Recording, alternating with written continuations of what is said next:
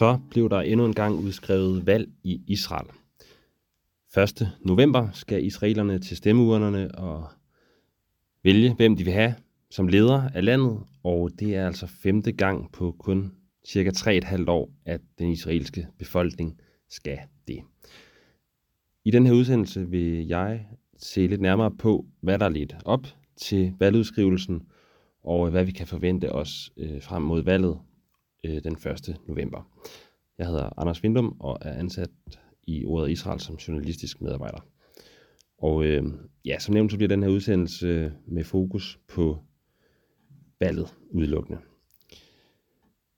30. juni, så skete det. Øh, nogle dage før havde premierminister Naftali Bennett og hans udenrigsminister Yair Lapid sagt, at regeringen ville træde af. Og øh, efter lidt togtrækkeri frem og tilbage, så endte det altså med en valgudskrivelse. Der var også øh, lidt snak om, hvorvidt det kunne øh, ske, at der kunne dannes en ny regering inden for det nuværende knæsset. Altså om oppositionen med Benjamin Netanyahu i spidsen måske kunne lykkes med at hive så mange politikere over på deres side, at de kunne få et flertal på mere end 60 ud af de 120 Knesset-medlemmer. Det lykkedes ikke for Netanyahu at få så mange over, men øh, han er nok også meget godt tilfreds med, at det trods alt lykkedes at vælte den her regering, som altså fik lige lidt over et år øh, i spidsen for Israel. Hvis vi lige skal samle kort op på, hvad der er gået forud, så øh, skal vi jo helt tilbage til foråret 2019, før vi øh, finder det første ud af de her fem valg. Det endte uden vinder. Der var ikke nogen, der kunne danne regering, og øh, så blev der udskrevet valg igen. Det blev så afholdt i september 2019, og her blev resultatet det samme. Der var ikke nogen, der kunne danne regering. Det tredje valg fandt sig sted i foråret 2020, øh, i marts, lige der omkring, hvor coronaepidemien for alvor øh, brød ud. Og det betød så, at Benny Gantz og Benjamin Netanyahu, som jo ellers var øh, indætte rivaler og kæmpede om magten, de gik sammen om at danne en regering. Det var dog ikke nogen specielt fremragende regering, og den holdt da også kun cirka et halvt år, før den væltede. Så blev der afholdt endnu et valg, det fjerde i foråret 2021, og her lykkedes det så endelig for Netanyahus modstandere at samle et flertal. Ganske vist et ret snævert flertal på kun 61 ud af 120 mandater. Og fordelt på hele otte partier, som kom både fra venstrefløjen, midten og højrefløjen, øh, og så også et arabisk parti.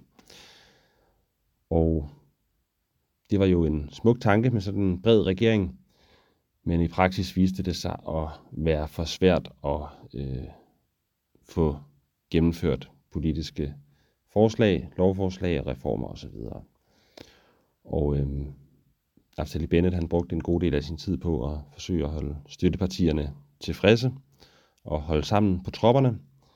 Og øh, i den forbindelse lader det til, at han måske forsømte sit eget parti og sit eget bagland lidt. Der var i hvert fald den største utilfredshed med regeringen kom fra øh, premierministerens eget parti, nemlig højrefløjspartiet Jamina. Og øh, i foråret var der først et medlem fra det parti, der trak støtten til regeringen, og øh, lidt senere var der så endnu et medlem, der trak støtten, sådan at de til sidst kun havde 59 mandater. Og øh, det betød jo så, at de slet ikke kunne gennemføre noget overhovedet. Samtidig valgte oppositionen at stemme imod alle forslag, der kom fra regeringen. Også selvom oppositionen måske i virkeligheden var enig i de forslag.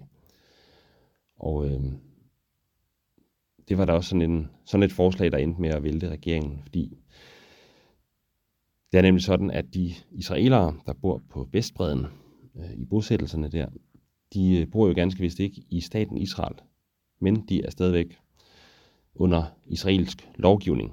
Og øh, det er sådan en ordning, der skal fornyes hvert femte år, og det skulle den altså også her i slutningen af juni.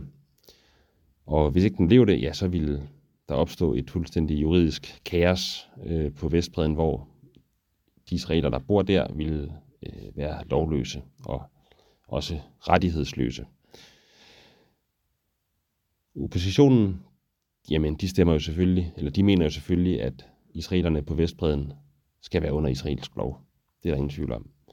Men alligevel så stemte de, eller sagde de, at de ville stemme imod den her gang. Øhm, og det tvang så regeringen til at gå af. Fordi hvis ikke den gjorde det, ja, så ville ordningen der udløbe, og så ville der opstå det her kaos. Da regeringen valgte at træde af, og da der blev udskrevet valg, ja, så skete der helt automatisk det, at ordningen for israelerne på Vestbreden blev forlænget med et halvt år. Så nu har man så et halvt år til at få stemt den her forlængelse af ordningen igennem. Men det var altså det, der i sidste ende i hvert fald væltede Naftali Bennett og hans regering. Nu skal der så være valg 1. november, og øh, nogle af overskrifterne for det valg minder lidt om de overskrifter, der har været tidligere. Det her valg bliver nemlig igen et valg enten for eller imod Benjamin Netanyahu.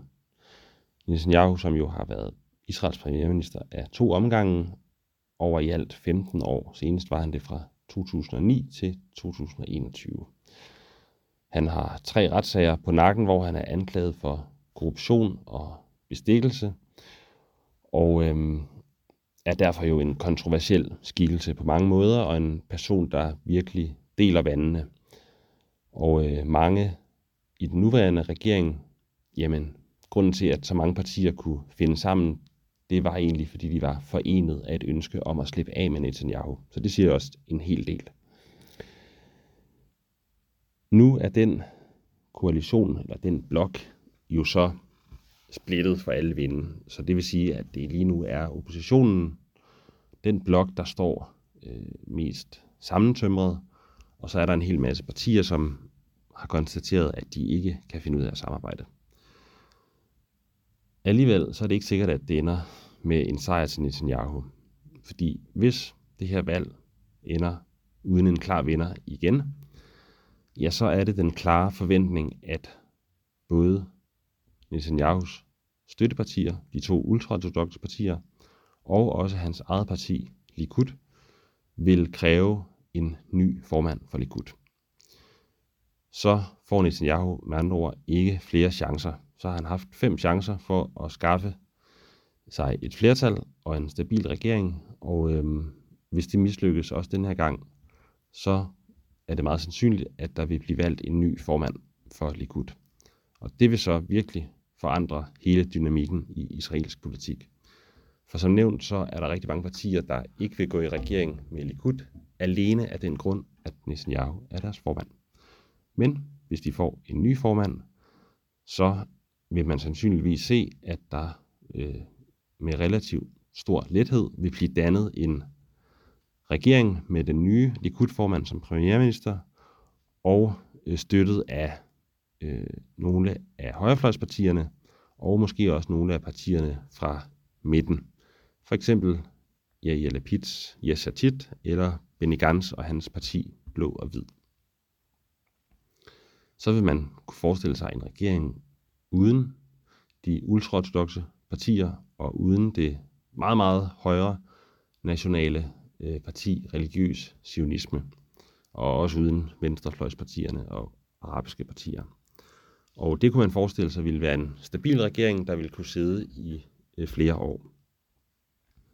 Det andet øh, scenarie er selvfølgelig, at Netanyahu rent faktisk formår at hive den i land her i sidste øjeblik og skaffe sig et flertal. Noget af det, der er ret spændende i den forbindelse, det er, om Yamina øh, efter det kommende valg måske har tænkt sig at pege på Netanyahu. Naftali Bennett han er gået af, og han stiller ikke op ved det kommende valg, og han er stoppet som, som formand for Yamina. Nu er det så i stedet Ayelet Shaket, som er leder af det parti. Hun er øh, nuværende indenrigsminister og har også været justitsminister. Og øh, man kan godt forestille sig, at hun ikke vil øh, være imod en regering med Netanyahu. Øh, og hvis Yamina, som måske måske står til at få en 5-6 mandater, hvis de peger på Netanyahu og hans blok, jamen så kan det faktisk meget vel gå hen og være det, der tipper balancen.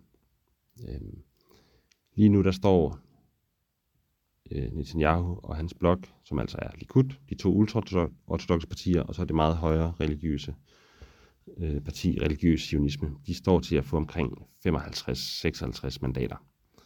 Så hvis de får yderligere en 5-6 stykker, jamen så kan de snige sig over de her 60, som altså er det, der er krævet for at have et flertal.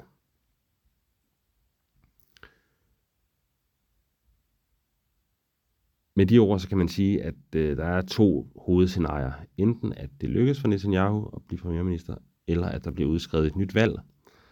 Øhm, og at det bliver med en ny Likud-formand, og at det dermed også vil ende i, et, i en ny stabil regering efter øh, endnu et valg, som så vil være det sjette valg på, ja, det vil så blive omkring fire år. Men øh, det må vi se, hvordan øh, der er noget tid til endnu og øh, meningsmålingerne er forbundet med stor usikkerhed. Øh, men ikke desto mindre, så er, det, så er meningsmålingerne noget, der er med til at sådan påvirke, hvordan partierne positionerer sig op til et valg. For eksempel spår meningsmålingerne, at Venstrefløjspartiet Merits, de ligger lige omkring spærregrænsen på 3,25 procent. Og det har fået mange til at spekulere i, om Merits måske vil slå sig sammen med Arbejderpartiet og danne en fælles øh, altså stille op sammen under et fælles navn der. Øh, og sådan vil vi nok se i de kommende uger, øh, at der måske kommer nye øh, sammenslutninger øh, i, blandt de partier, der er i knæsset.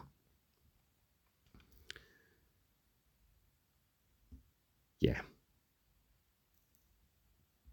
Det Israel har brug for, det er jo uden tvivl en stabil regering, som ikke skal tænke på at føre valgkamp, øh, og ikke skal tænke på at holde sammen på tropperne, men som rent faktisk kan fokusere på at få gennemført noget politik.